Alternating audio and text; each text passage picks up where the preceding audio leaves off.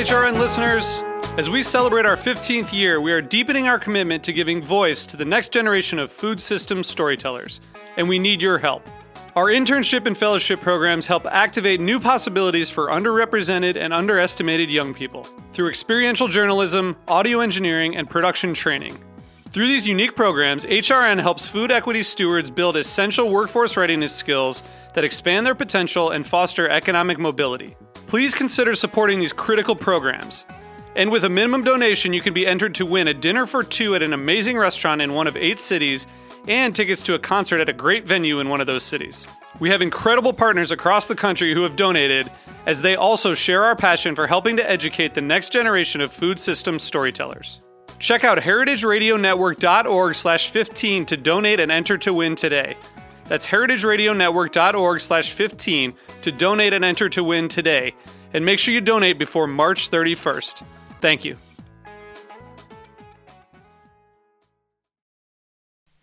Today's program has been brought to you by Tekserve, New York's original and still the best Apple computer, iPod, and iPhone store and repair shop. For more information, visit tekserve.com. You're listening to Heritage Radio Network, broadcasting live from Bushwick, Brooklyn. If you like this program, visit heritageradionetwork.org for thousands more. We talk about food, we talk about music with musical dudes. Finger on the pulse, snacky tunes.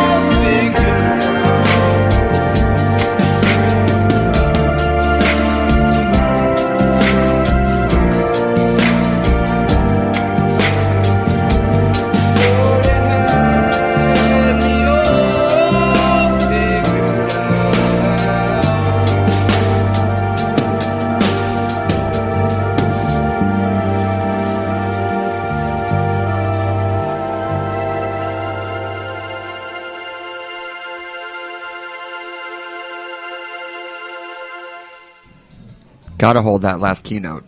Gotta let it Talk in. about food, Nope. No, we don't. No, we don't. Well, we're, we're going to about to do that. That was just Porches. Uh, we have Aaron here uh, live today in studio. Welcome to the show. Thank you. Uh, we'll be hearing a lot more about the band and getting some live music from him later on. But uh, first up, Uh, we have uh, Sushi Ko in the house. Uh, you guys want to grab those microphones, put those right in your face? Sorry, we're just.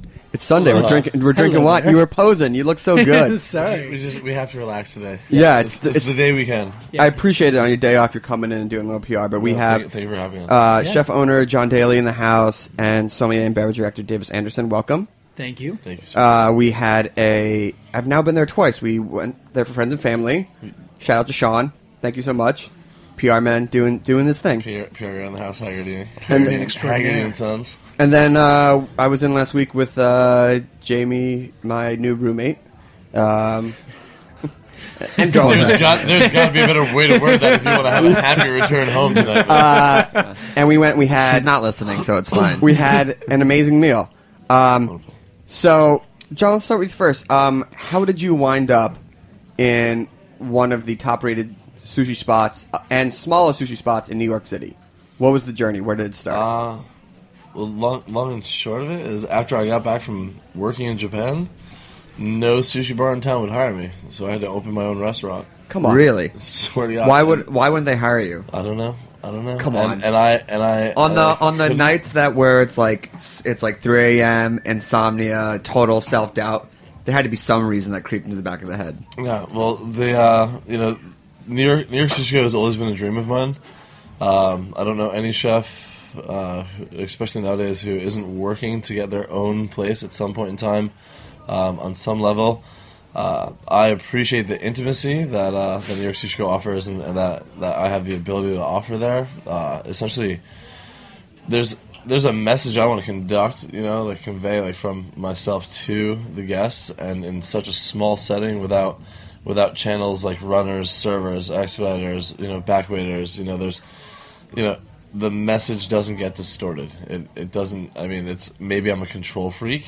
You know, maybe maybe maybe I don't want to be able. To, you know, maybe I don't want the responsibility of having a, a large staff to command or a larger floor or space to take care of. But it's just it's a much you know cooler vibe at, at New York Sushi Ko. And as far as uh, the journey, it's it started out washing dishes uh, and making egg rolls when I was 15 in a Chinese Where, do restaurant. you want to shout? Do you want to shout it out? Uh, Who gave you your first big break? But his name is Jimmy Chen.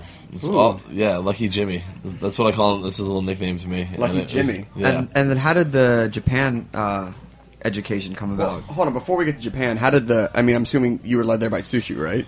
yes, I, I wound up working for uh, Masato Shimizu at 15 East. Okay. And if I if I adopted him as my master and he you know adopted me as as his student, I could go train with his master. So I went to go train with his master in Japan. That's how. Is like, it that was my- formal? Uh, it essentially, yeah. There's, What are we talking like?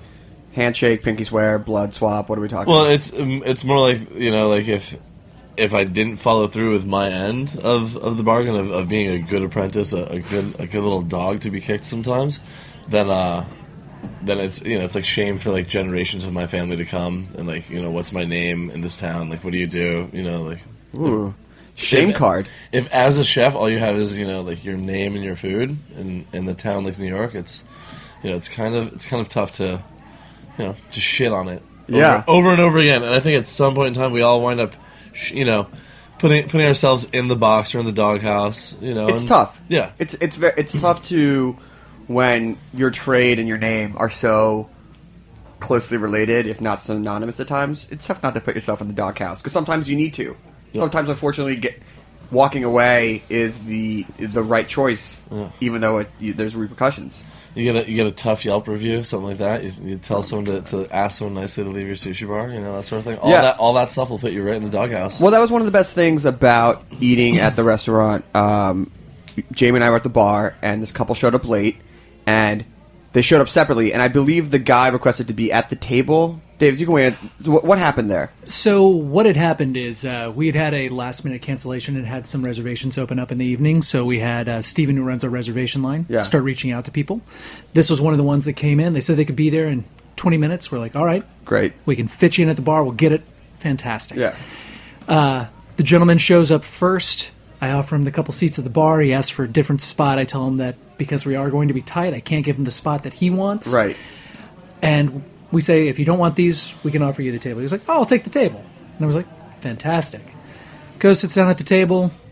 His guest doesn't arrive for another half an hour. Oh my god. Yeah. We start moving around because we now know, have these two seats to play with where we're seating people. And the seats that he wanted, I think you wound up in one of them because we just shifted something around. Right. And he goes, You told me those seats weren't available. And then you put these guys in them. And just started yelling at me. And that's when Chef jumped in. Some sometimes you know it's like, especially if if a if a customer is going to be, um, what's the word I'm really looking for? Abrasive. abrasive. You know that is if- the polite way to say if, it. Yeah, if a customer is going to be abrasive, then it's it's it can go down kind of two ways: stop or go. And go means go Yeah. elsewhere. You know, No, it was amazing. Tone it down a bit, or go means just just take it somewhere else, and you can have a you can have a wonderful meal. You, your guest, your companion, your attitude can all. Yeah. there's Yeah. extra seats for those. I mean, in the there's. uh It was great. You were like so locked in concentration. Then you picked not an eye up. You said you can leave, and then not ten minutes later, someone from Del Posto walked in, sat right down in that guy's seat, and I'm Good. assuming they had a lovely meal. Yeah, they're- they they're- did. We got them over to the sushi bar when we had seats over there, and they had a great night with us. Yeah, no, it's uh, uh, chef touched on this. It's an eleven seat 11 bar, seats. and everyone in there, their vibe is going to affect everyone else's meal. Oh, totally. So we want to make sure that everyone's having a good time, and if someone's going to come in with that attitude, they don't necessarily need to be there. Were the uh, were the eleven seats just as a result of because of the space you had, or was it you know it's like I wanted? Well, to, it's a capability too. Um, Because it's just you, right? yeah, it, Do you do all the Con- prep? conceptually, yeah, yeah. Like if anything that Yeah. walks in the door to like a plate, like goes through my hands and my hands alone. Um, at a certain point, the it, the idea was conceived with you know like a sous chef kind of in mind, but the size is small enough to where they're almost in the way, and unless they're really apt at making sushi or have like very similar training, or think the way I think, they kind of can't stand behind the sushi bar and you know perform making you know execute food dishes that that I want to to make. So uh, so yeah, so so it is just me, and and, I, and so the eleven seats. I didn't want to stretch myself too thin. No. Also, I mean, hot. you know, like like I don't know, it's it's it's New York fucking city, dude. You can get you know. It, I mean, rent rent is usually one of the biggest costs Rent's a on any line too. budget. So let's just go back before we start to move forward again on your time in Japan. Where did you study? How long were you there? Uh, I was at Sukaroku in Kameido, which is it's in between Chiba and Akihabara, the Electric City. If you, if you have any uh, uh, you know familiarity with, with Tokyo, um, it's all the Tokyo area. It's about 15 minutes via car from Tsukiji, 30 minutes via train to Tsukiji. I had to take the train one morning because I missed the car ride to Tsukiji. Um, just sleeping it, just slept. I, mean, I literally saw it driving down the street. like what's a what was a week like? Like take us Uh, through like so- a Sunday through so, Saturday. So so okay, so Sunday Sunday is the, the the day you wake up and get to rest and eat. So it's probably better we start on a Monday. Okay. Mon- Mondays you're uh you know it's it's it's literally they're not joking man. It's it's it's six a.m. You're standing and waiting for you know master to drive you to Tsukiji, and then I would just I would, I would stand, I would wait and collect the fish, you know that, that he had selected, you know, and I, and I would you know after you know the first the first week or the, the first month I would just watch, you know, and the, like the first week the first month part of it I would just I would just watch, Yeah. and um and then you know the, the second month I got, you know I felt more comfortable asking questions, you know, and, and, and I would I would pick up fish and you know he would, he would essentially say you know pick out five pieces of this or five pieces of that you know and I got to pick him out and, and he'd go you know not this one and, and kind of tell me why or like point at the reason why so so there's a, a bit of a uh, like an actual like learning process involved in going to uh, to Tsukiji as well but just going going to Tsukiji and the sights the sounds the smells seeing the process of literally the fish coming if you stand on the bridge at 5 a.m. you could or actually 3 4 a.m. you could watch the fish be unloaded off the boat, the back of Tsukiji Market, and then you know you walk around and have a snack and have a breakfast, and then you know they're just being sold, you know. And there, there was a day I, I I wanted to see the the tuna auction. I didn't want to make my master wake up an hour early to take me, so I just stayed up kind of all night and walked to Tsukiji, took photos along the way, all the business, and uh, it's you know it's New York, man, you know, and uh, and and when I got when I got there, you know, I put on my big dumb like rubber ski boots because it's wet. You know, the, the funniest thing is to see people people treat it like it's a meatpacking district. You're like, yeah, it's cobblestones, but don't wear your, your high heels there. You know, like people get off the plane and like they'll walk around like like it's it's the the best way for me to describe Tsukiji is it's kind of like a like a steel mill or it's, it's like a definite like work environment. You know, so as a tourist, as a tourist area, it's it's it's odd. You know, as as a foreigner, I had to see both sides of it. I got to see the, the side as a tourist, you know, from the eyes of a tourist, you know, coming and visiting and being like, "Wow, this is so amazing," and wanting to take pictures. But then also from the side of someone working there, to where it's like, "Wow, like like here I am, like actually trying to follow my master, who's like moving quite quickly through through the uh, you know through the scouting house, through the you know little fish shops, and and and people get in your way." Yeah. You know, and, and I'm sure I was in a lot of people's way too. So it's But it's civilized. it. Uh, that's that's the antithesis of any word I would use to Okay, describe never mind. market. Yeah, as as far as a, like maybe like American society, American you know civility goes, most certainly not. It's it's it's hyper Japanese and it's and it's like working and efficiency and just get out of the fucking way before like something bad happens. You know. I mean, and you know, is it about relationships with the the people where they'll set aside certain pieces of fish, or is like first one? well, there? there's there's probably let's let's say there's 200 stalls at Tsukiji. You're only going to shop from about 10 or 12 of them, and uh, you know that that means there's probably 10 or 12 other stalls selling the same exact thing. You know, Right. there's there's there's there's a lot of people doing the same thing there, and it's the relationships that um that that uh, that my master has cultivated at this point. You know, with with his with the people that he buys fish from, whether he buys it from uh, the the generation like the son of the person he used to buy the fish from, or he still buys the fish from the person he has been buying fish from for the past forty years at Tsukiji. It's it's really it's really kind of like a beautiful thing to see um, how it is a very generational, very family, you know, uh, aspect as far as the fish dealing and fish mongering goes at Tsukiji. Does does the same uh, concept of shame and name and reputation come into this, or is it all business? Yeah, I mean that's all Japanese, man. Right. You know, like as far as far as from from my foreign round gaijin eyes, that's that's what I've seen. Is is is there's definitely like you can you can de- like Get a bad piece of you, fish. you and- can you can sh- you could I've I've I've accidentally done it because like for some reason I've, I've like for for a second I thought I was someone who could do it and like I realized I'm most certainly and no one who should be doing it but like I like shamed like this like sales rep you know and I was like I was like man come on like you you guys have like screwed up like three four times you know this and that and like he came in like limping dragging his foot like you know I'm so sorry I'm so sorry it's like it's like I've been you like training for sushi like Yeah. I'm so sorry I'm so sorry I'm so sorry so I was like please man like like come on like just be honest with me. Just tell me, like, dude, like, send me a text. And, and apparently, he got hit by a taxi.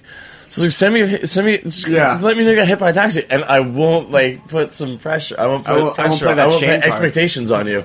You know, hence the shame would be falling upon you and your children. um, one question, then we'll play a I'll play a song. yeah, and then we'll talk about the the new beverage program and the restaurant and everything. Uh, what was when you went when you went there to train? Was there like okay, you'll, you'll be here for like eighteen months, or how did like what was Well, I bought a one the when I the first time I went to Japan, I bought a one way ticket. right? Um, and I figured, and, and please, like, I know this is going to sound so awful. Um, I was going to handle it kind of like a Mexican uh, does coming to work in, in New York, like the illegal, like, Yeah. border hopping style, where it's like, hey, I have my passport, I got into the country, but uh, you can't work under a visa. So I was just going to go to Korea for a couple of days after 90 days and go back. And it's, it's kind of like, you know, I, I didn't have a job in America to speak of, you know, and, and no real ties other than the young lady I was seeing at the time. So I was able to, you know, stay as long as I wanted to. And I was I was just approaching the 90 day mark when uh, when the earthquake of 2011 hit. So I had to, you know, there there was an evacuation. You know, my mom was really nervous, and I was like, yeah, let me let me get out of here. And plus, also, every night after the earthquake, it would like the earth would just shake when I was going to sleep, and it would just shake me awake. Like at like you know five a.m. I was ne- never late. Didn't didn't miss the car ride to Tsukiji during like those few days, and I even went to Tsukiji uh, the Monday and Tuesday following the earthquake, and it was it was interesting to see like business as usual, you know, all throughout. Yeah, And uh, how so? How long were you in Japan for? uh, probably combined total of like five months. Got it. Yeah. Cool.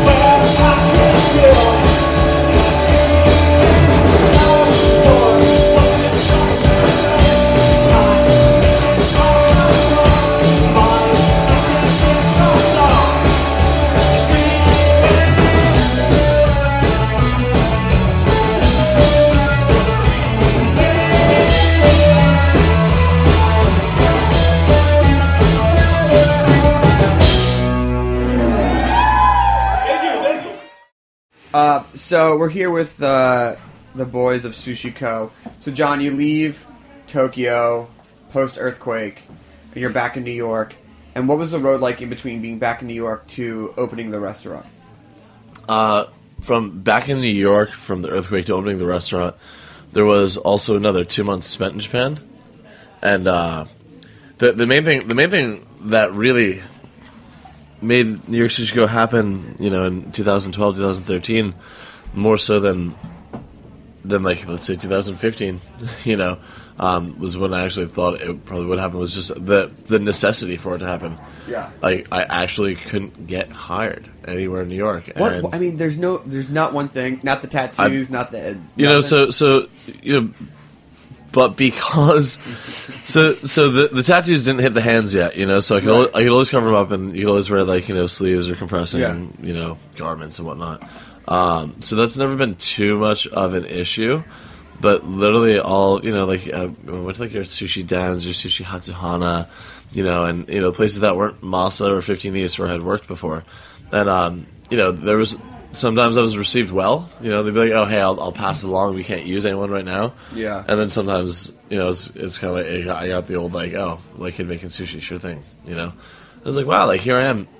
You know, fresh out of Japan. You know, the language is fresh in my mouth. I could speak it with you. You know, and and you see my my resume, but you know, essentially, it's just I needed to open the restaurant. I needed to actually do. I, y'all need to do me, son. yeah, gotta be me. So the restaurant, it's beautiful. Oh, thank Nine months So far, yeah. so far, nine months, baby. and stunning reviews. New York Times, everybody. Not yet. Well, no, but there- there's you a got piece, you- yeah, you- yeah. the piece that you're mentioning. We're is- we're the we're the we're actually I, I will say this you know and, and I'll go I'll go we're sitting around wondering like When that like, time is yeah coming. because we're the we're the one restaurant from like that Article? that article that hasn't gotten Well, reviewed. It's kind of like you know, it's, got- it's almost like hey no news is good news sometimes Yeah. it's like don't, Well, don't look, be so I- quick to jump I into mean, the pan His last four star restaurant was sushi knocks off so it's going to be a second before he reviews Another sushi new spot. sushi spot. Unfortunately, okay no the hey Hey, guess- that actually guess makes who's sense. We hadn't thought about that, but that makes a lot of sense. you know what I mean. Okay. Um, so you've been open, and uh, talk a little bit about the food and your approach because you know sushi is such a, you know, it's, it's artistry, it's so personal, and your approach is definitely unique. Well, the, the way I feel about sushi is, you know, that, like uh, there's there's a few things, and there's there's a few reasons why I, I like shape my food or, or how I execute my food the way I do. Um, but but sushi, like just sushi in New York City, has kind of been handled other uh, until like you know a restaurant like Masa arrived. You know, sushi's been handled essentially the same way. You know, either either stripped down, pedestrian, Yeah. or way ultra traditional. You know, Masa came along and there was you know, and I, I, w- I would hate, I would, you know, I would. I'm not going to say fusion, but there was you know there was there was you know a, a you know a fusion of styles. You know, where it's, where it's like hey, like you know you're seeing French food conducted this way. You're seeing you know, or you're seeing these ingredients implemented in Japanese traditional cooking like we've never seen before, and um, and that you know eight nine years ago that was that was kind of something you know special for New York City. Yeah. You know, as as I believe it it, it probably still is today. Um, and so so so sushi sushi's pretty much been taken as in that approach as either you know rolls or, or traditionalist. And my my approach, the reason why I execute things with like a different flair or whatever um, execution is is kind of a you know how how can I make my food stand out? You know, if we if, if essentially if there's like twenty or thirty sushi chefs that give a f- in this town that are actually like you know trying to deliver a product to their customers that's you know either superior than the man standing to the left of them. Yeah. You know, um, we all have essentially the same ingredients at our disposal. Yeah. You know, there's there's there's we all have like our own secret connection or our own little special this or special that. You know, but the bottom line is the FDA is going to stop that at some point. You know that that Right. like there's we, we all have limitations on on on our, our devices. So with, with the same with the same with the same box of you know 72 Crayola crayons, you know, it's like, hey, you know, like is what is it? How does your skill set use that? You know, and it's kind of like I'm just trying to think outside the box with it. With you a know, blowtorch yeah, with a blowtorch, and with, uh, tuna chicharrones. you know, yeah, you know, so So like explain what that is, because that's probably that's the first time I ever saw it with the uh, the mesh sieve and everything. Well, so so the the tuna chicharron is the uh, it's from a piece of tuna lardon, which is typically discarded or uh, or or pressed for its its oil and, and and discarded as a piece of thready sinew or tendon. Um, you know, one of the first lessons you learn as a cook or as a uh, chef or even as a sushi chef, especially, is No waste. no waste, nothing. You know, whole buffalo. So it's like, why? Like, why am I throwing this away? You know, why am I throwing this away, or why am I wasting my time beating it up with a spoon trying to get this oil that's Yeah. either going to be lost on the napkin when I wipe it up, or stuck in the certain paper that we s- store and wrap the, the tuna in, um, even when I do chop it up. So I figure I'd leave it intact and work with it as is, and I decided to. It, what, is it, what does it look like? It's, looks, uh, looks like you become a chicharron if you treat it Yeah. that way. So that's what a lot like I'm. You know, I'm, I, I, I, I, I say oftentimes I'm, I'm really simple. Like maybe you know, and uh, and so uh, so that so so I kind of do things that are really easier. Like if it looks like this, let me turn it into that. Yeah. you know, like it looks like this, make it taste like that. You know, like you know, red Yeah. equals red. You know, like And uh, the other thing before we get into the beverage program is that you also do aged fish, uh, yeah. I've started. I've started to um. which is you know because when you think of sushi, you think um, you know fresh out of the water onto the plate, but you actually age sushi a couple of days. Yeah, so I've, I've started to, to experiment now and uh, kind of take what I observed at, at uh, Tsukiji to, to more of like a full on level, um, and that's uh, by aging tuna uh, myself. And you know, chefs chefs speak of it, and you see it happening uh, at Tsukiji Market. They'll they'll get a fish, and, and I would watch a loin that would have a certain marking on it. You know, a certain um, you know quarter of a of a tuna be rotated from one refrigerator to another refrigerator, and then you know as time would go by, I would look and there- there'd be different temperatures on the refrigerators. You know, they'd have different dressing, um, and the size of it would change, but the piece of paper would remain the same. So it was the very same loin being circulated and being aged. Um, usually at Tsukiji they age between you know seven to nine to fourteen days, depending on the size of the loin. Uh, I know that if I get a fish, uh, typically a, a tuna, it's probably been out of the water, handled before I get it, at least 3 to five days. You know, so I've been I've been taking, you know, my my loin, and I've been aging it, you know, in my own fashion.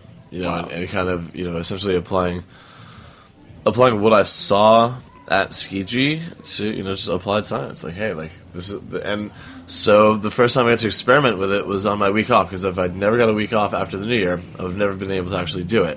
But I got to actually you know monitor its temperature and literally watch it and check in on it you know three four times a day for the three four days, and then so. The restaurant opened back up again, and the second load of tuna I got since then, I did the same process. I aged it in the same fashion, and I, you know, kind of achieved success with it. So it's, it's it's awesome. It's it's it's fresh but a little funky. It's like unlike it's so it's tender too. Yeah, the, the main reason why I do it is is for the, the texture. Yeah, the texture of, of the totally economy different. of the of the red meat, and also to, to bring out really the um, when you eat like almost like a, like a truffle, or when you when you take a drink of wine, you, the exhale. You know, like when Yeah. you breathe out through your nose. Um, uni does this for you. You know, truffles do it for you. Caviar can do it for you.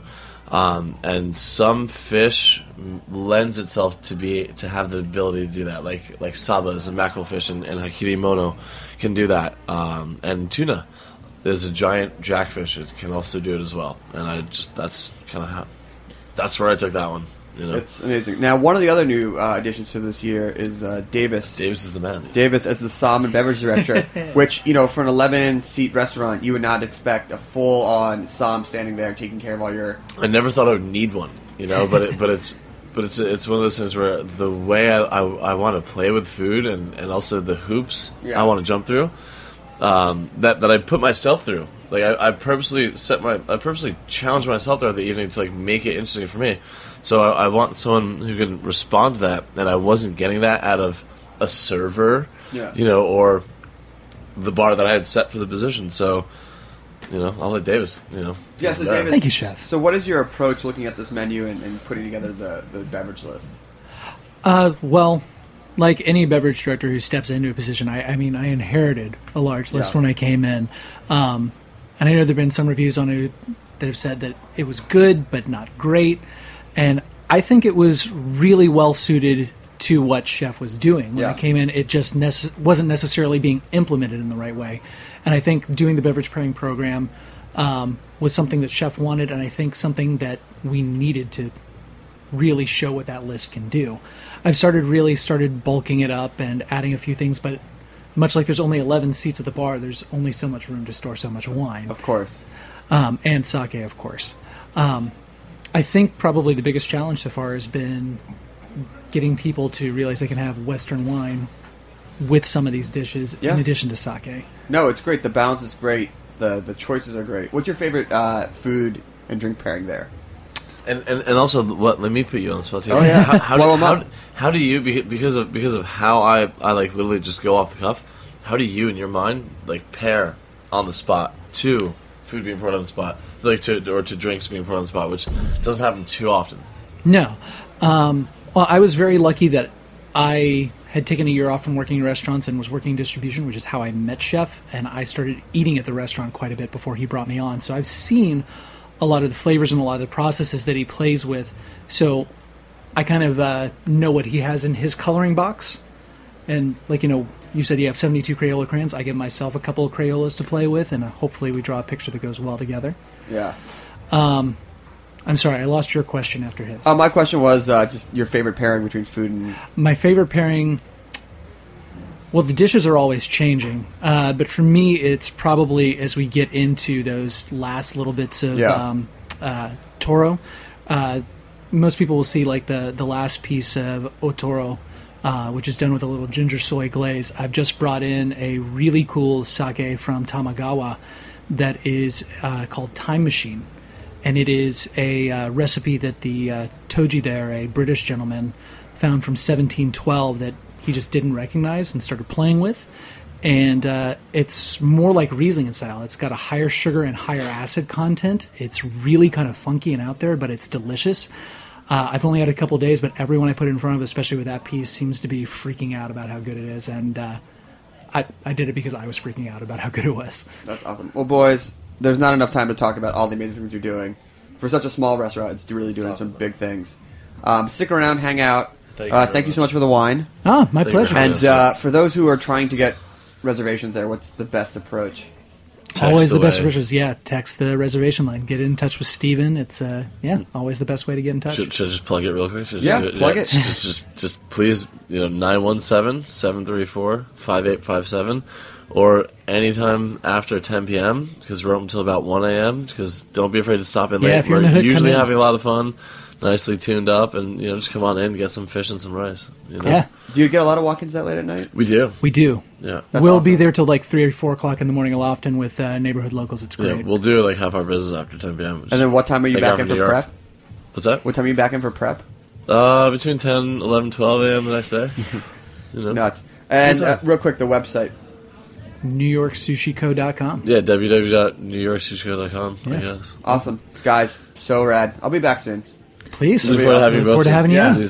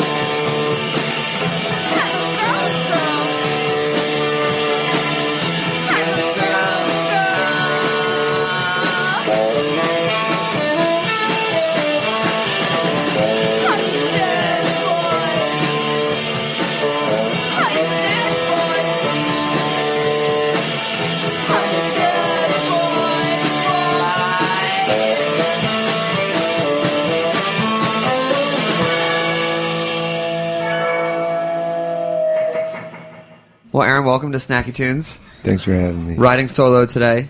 Yes, sir. Uh, band, how was the show last night? Show was last night. Baby's all right. It was Yeah. great Yeah. Shout out to those guys. for sure. They'll be on the show in a few weeks. Whole takeover hour. Uh, so I first saw you guys play at Cameo maybe like a few weeks ago, and then did some digging and realized that you were prolifically live show playing band. Almost all the comments are like, "This band plays a ton in Yeah. uh, Brooklyn," which is great because I feel like there's some bands who are like, "It's our backyard. We're going to play like three or four times a year." What's your uh, what did you guys? Do you guys say yes to everything, or is it how selective is it? Uh, we try and keep it to like two New York shows a month, so as not to oversaturate our hometown. Yeah. Uh, but we pretty we pretty much go out every weekend if we can to Philly or upstate, Western New York, uh, Vermont sometimes. Where where in upstate New York? New Paltz, Bard, the colleges up there, Oh, okay. SUNY Purchase. Uh, Howard College. I mean, it's been I think probably like eight years since I've been to a college show since I left college. Yeah. Eight years. What was your last college show?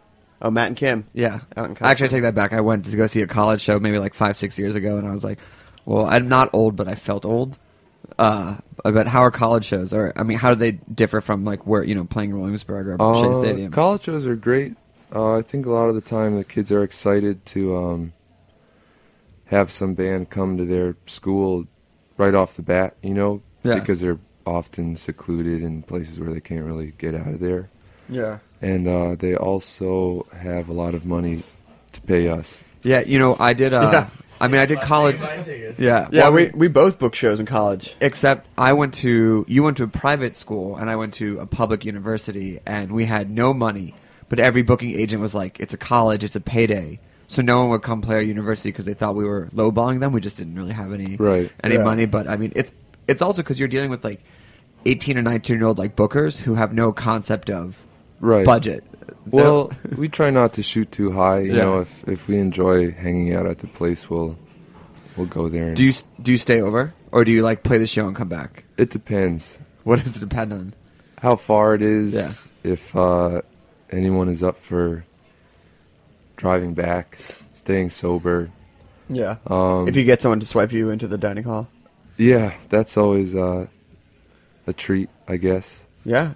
Uh, yeah, it's fun sometimes to stay over and hang out, meet new people, and get breakfast in the morning. It like it's a whole nother experience at Yeah. that point. So At the di- at the dining hall. I mean, at the dining hall It's like- or the local diner, Yeah, it's like 15 different types of cuisine all in a swipe. Or yeah, the diner the diner experience is also awesome. Just like bottomless cup of coffee, two eggs, hash. What's your diner? What's your general diner? menu? Yeah, I like the standard two eggs, over easy, scrambled, rye toast. Just check it out. rye toast. rye toast.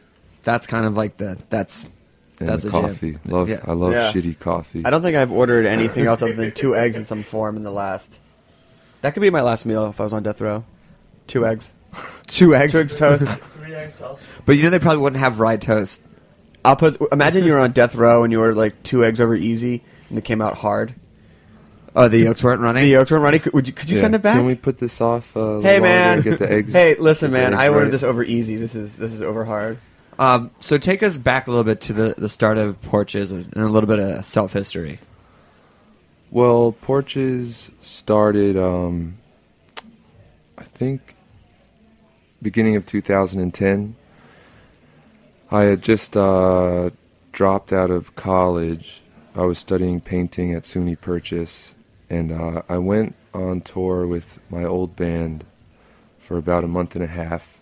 Uh, one of our friends took us out, and once I had a little taste of that, I kind of knew that you know I wanted to to really continue performing and touring and pursuing music uh, as much as I could. So I decided to not go back and have been pursuing pursuing it since. And so once we got back from that tour, I feel like I it was a it was a very big learning experience, and I wanted to start from scratch. So I I found this keyboard on tour, and uh, when I was home, I you kind of get like post tour depression sometimes when you're you're out there every Yeah. night and like you play and it feels great and it's fun, and then you get home and you're like, oh man, like when when's the next one? So Yeah. I that that's when uh Porches started. Get back I on the was- road all the time. Well, you know, as the years have gone by, it's less the kind of glitter of touring is worn off a little bit. It's still fun. But anyways, I was back at my mom's house. No job. So I was in the basement every day working on these tracks and that's how uh, Porches came about. What were some of the lessons that you learned from uh, from being on the? What was the the band you went out with? What was of the Uh, it was called Space Ghost Cowboys, and we were supporting the solo artist Ramona Cordova. Mhm. And uh, I don't know, I just, up until that point, I had lived a pretty sheltered life in the suburbs, and, uh, you know, I went to college 20 minutes away at SUNY Purchase. So just to travel and, like, meet all these new people making really exciting music uh, was really inspiring and uh, kind of lit a fire under my booty to uh, step it up. Uh, can we hear a song? Yeah. Uh, I will play a song. It's called Zanny Bar. Does your knuckle tattoo say nice fish? Uh, fish and rice. Fish and rice. I'm going to get one that says nice fish. I thought we were gonna give it to the Zanzibar. That'd be- that'd be a better one.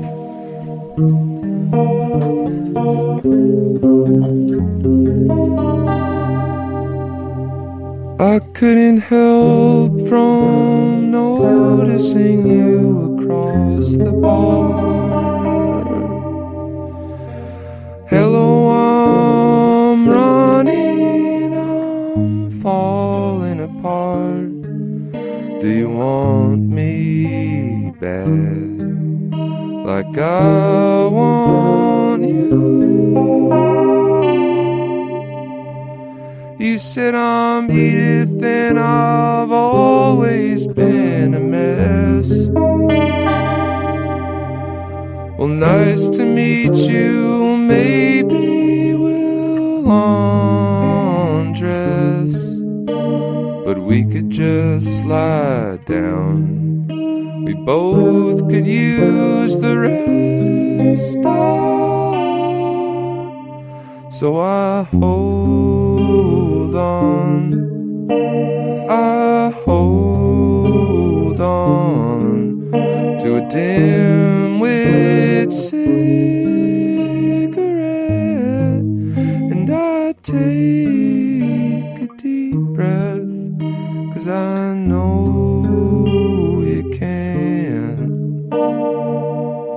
I felt to greatness when I laid within your grassy realm.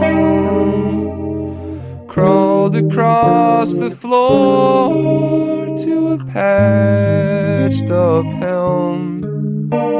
Your hips, the balmy swell in porno hell.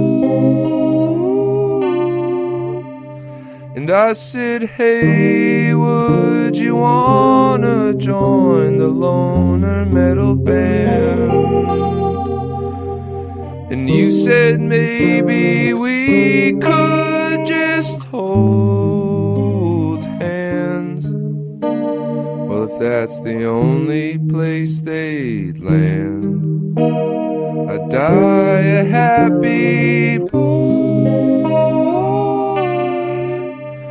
So I hold on, I hold on to a dim-wit cigarette, and I take a deep breath, 'cause I know you can't. I know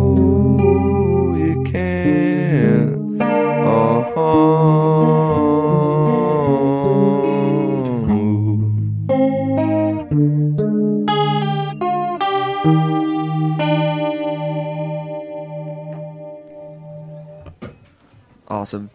So from uh, mom's basement to playing uh, your first show as Porches, what was what was that journey? Um, well, I recorded the first Porches EP with my friend up in Ithaca's five songs. I released that before I had any band together, and uh, was asked to go on tour again. And I was just gonna try it by myself with an iPod and singing. so there was like a little stint where that's how it went,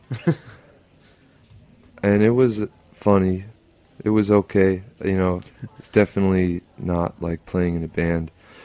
So then I got a gu- guitar player to play while I sang to the iPod, and then ultimately we got a drummer. For a while, we were using the the electronic backing tracks, and then once the band was in order, we kind of did away with that because it was more trouble than it was worth at that point. Just Yeah. I was not having that much fun performing it.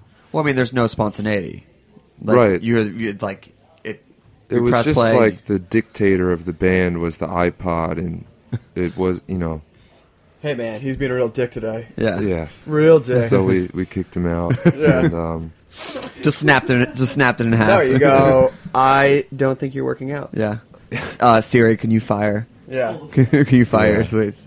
Uh, but I mean, but you know, funny and okay in early days is kind of awesome. I mean, it's frustrating then, but to like be like, you know, these are just you know early days of figuring stuff out. Yeah, it was good. It was a good, long, slow uh, process of getting the, the group we have together today. But you know, it's worth it because it's it's the best group Porches has had yet. So happy. You want to shout out your band members? Yeah, I would like to do that. There's uh, Cameron Wisch Shout out. out in Bushwick on drums. Greta Kline, Frankie Cosmos uh, having a band practice in Crown Heights. Kevin Farrant is on his day off. His teacher, and then there's Say Jewel, also his day off. Works at a Japanese restaurant in Ooh. Midtown. Oh. Look at that crossover. Snacky Uh, tunes. Bringing Snacky tunes. guys in bands who work with guys in Japanese restaurants and a guy. Know. Uh, but as far as you know, the evolution. So, where does the songwriting process sit now, or is it still you and the executor? How how does it how does it work now that you have you know outside influences? Um, well, I always have written the songs first, often demo them first, and up until this record that we're starting to work on now, I've gone to the studio by myself first for a couple weeks and laid laid it all out, and then we learned them as a band after the fact, which was okay. You know, it's interesting, but then you start coming up with these ideas that you wish you had thought of uh, before you, you know, Laid it pressed down. it. Yeah. So, um, yeah, at this point, this is the first time we're really working out the tracks all together.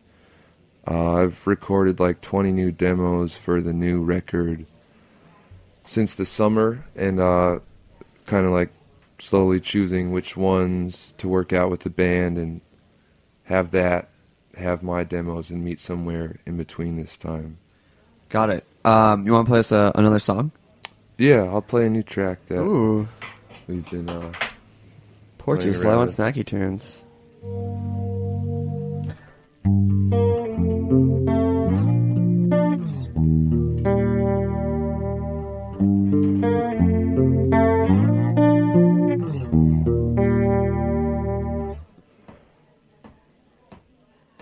Man, I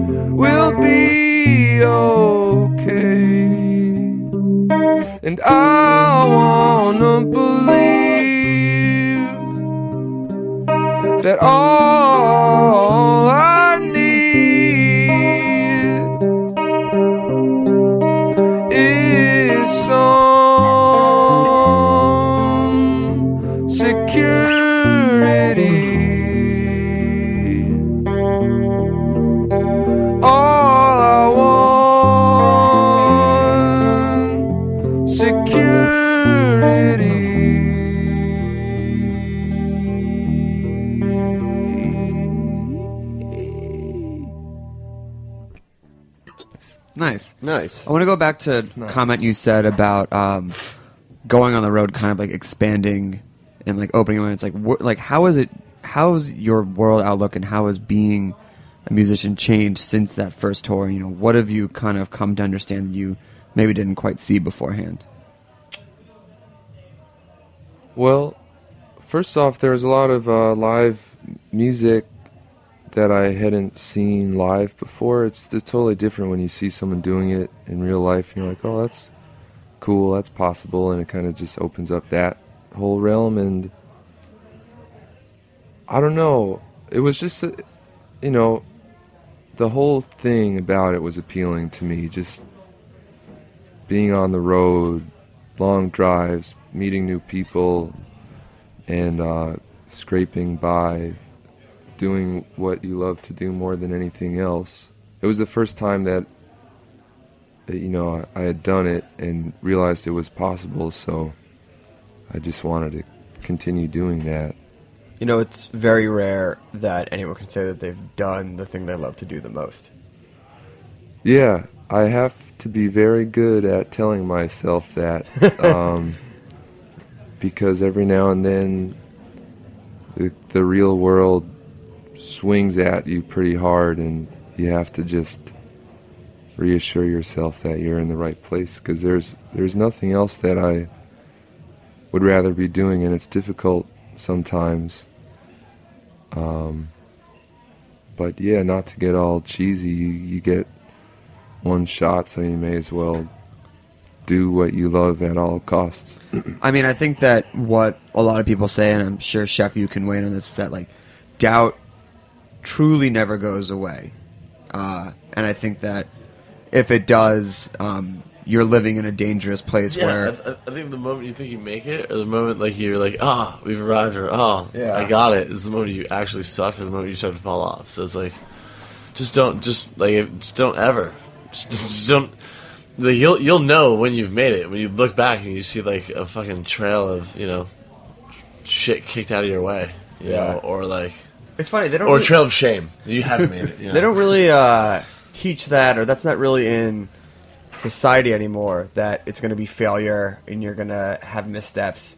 It's all about instant success and winning, and and no one tells you really that. I mean, and if the story is about struggle, it's a very nice prepackaged, really easy to swallow. That at the end of the road of struggle there'll be success. No one ever tells you that it's mostly no's and failures for a long time. That's sprinkled in with achievement and things like that.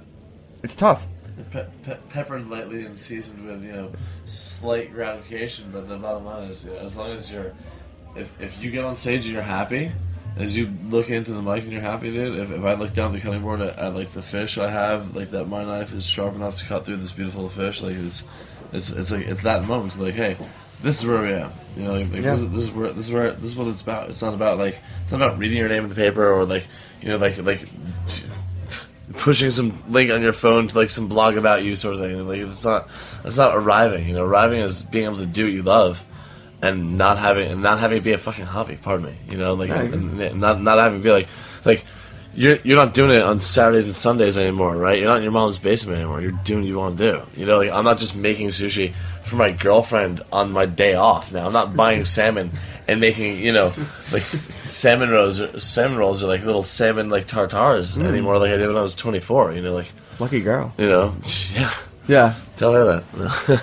Um, no, fucking hobbies into uh, fucking careers is fantastic. yeah, dreams, baby. Dreams. I'm And Aaron, dare to dream. and Aaron, you were talking about this while we were playing a song. It's like now people are telling you, like you know, that it's a, a career, or you know, using that using that word. Yeah, um it's just uh it's just starting to seem like it could, you know, turn into some sort of uh, sustainable thing for however long. You know, who knows? It's all been a very slow burn, and it's not. There's been no serious breaks or kind of buzz that just shot up. So I feel like a lot of people are rewarded. You know, a slow burn. It's a slow, steady, steadier success. You don't just Yeah. shoot up and shoot down. So it's exhausting sometimes, and it's frustrating to just have been at it and just see, you know, so many of my friends just beating me to it. Mm. Um, but the what I've been thinking about lately is that even if I tried to stop, I don't, I couldn't. So there's no point in wasting my time being upset about that shit. I just have to Yeah. just keep doing what I'm doing. I mean, so yeah, I'm hoping we got linked up with a nice booking agent working on the new record. And, so uh, we'll see. Tour in two weeks, right? We're going on tour in two weeks. Yeah, going out to Chicago and back. Nice. 18, 18 dates in a row. Should be interesting. You going out with anybody, or is it? Just going out with the band. Nice. Um, That's great. And you headlining? Or are you opening? Or we're headlining. Yeah, I booked the That's whole awesome. thing. DIY, man. DIY, all to the max. It's. Um, can you imagine doing that back in the day with no internet and emails? I think about that every now Yeah. and then because Oh, when yeah. you start to book a tour, it is all consuming All for those three months leading up to it. You're just on the computer all day, Ugh. Uh. waiting for people to get back to you. And It's like I need this one day to fall in place. So the other thing. I mean, let's be honest. I mean, your your dreams should exhaust you. Like, yeah, that's just what it is. It's just If- like if it- you're not tired, you're not working hard If enough. you're not tired, That's I mean. Well, the thing is, yeah, I mean, it's nice to have a booking agent now because, Yeah. like, it's Wait, been those shout out- three months him out. working on Her- music. her- John Chavez, Hey, oh, man. John is amazing. you're a beautiful man. Yeah. We're excited. dude, to all be the on PR board. people, all the booking, all the guys and girls behind the scenes, they're the best. I mean, they're the best. John is one of the hardest working booking agents Yeah, I've ever met. You, you got a good guy. Yeah, you got a we good guy got in your a, court. got a real good feeling with him. Um, so listen, we gotta wrap it up because we have another show coming in. But uh, and we will get one more song. we got to get one more song. But shout out to Sushi Ko. Uh, shout out to Thank you for having us, Porches. guys. Do you want to give us the nuts and bolts of where people can find you online or and you know albums and all that stuff and shows? Yeah, you should check out Porches music at band.bandcamp.com. Shout out to Bandcamp. Porchesmusic.bandcamp.com. Shout out to Bandcamp. Look us up on Facebook. Ronald Perry on Tumblr. and Wait, uh, I'm sorry. Wait, what is that on Tumblr? Ronald Perry. and uh, for all booking inquiries, just reach out to John. Yeah, hit up John. Oh, can I mention one thing Yeah. uh, about Sushi Ko? That the soundtrack is like '90s hip hop, and it's amazing. It's n- it's It's, it's Hell yeah. it's on. this delicately made sushi thing that, and it's just uh, regulators. yeah. Mount Uh, up, Mount up. mount up. No, no, man. Last last thing is um, we have our final Oh yeah, uh, bar food blowout of the first season. of the first season, which is going extre- extremely well. It's uh, on March 11th. Um, tickets are on sale now, Speedy Romeo, Justin in the house. and uh, Sinkane, a uh, Snacky Tunes favorite, will be on the digital ones and twos. It's gonna it's a bar food march dot eventbrite.com. Twenty bucks gets you a plate of food, a shot of whiskey uh, from Powers, and Brooklyn Brewery beer. Yeah. Twenty bucks. So and you get to kick it with us, and all the holiday pork slip guys will be in the house. Cool.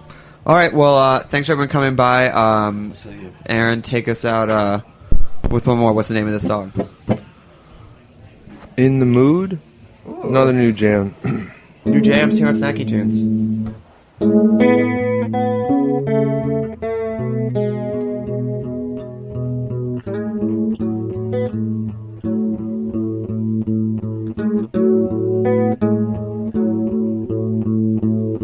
I just wait around to hear the good news. To hear the good news. I just wait around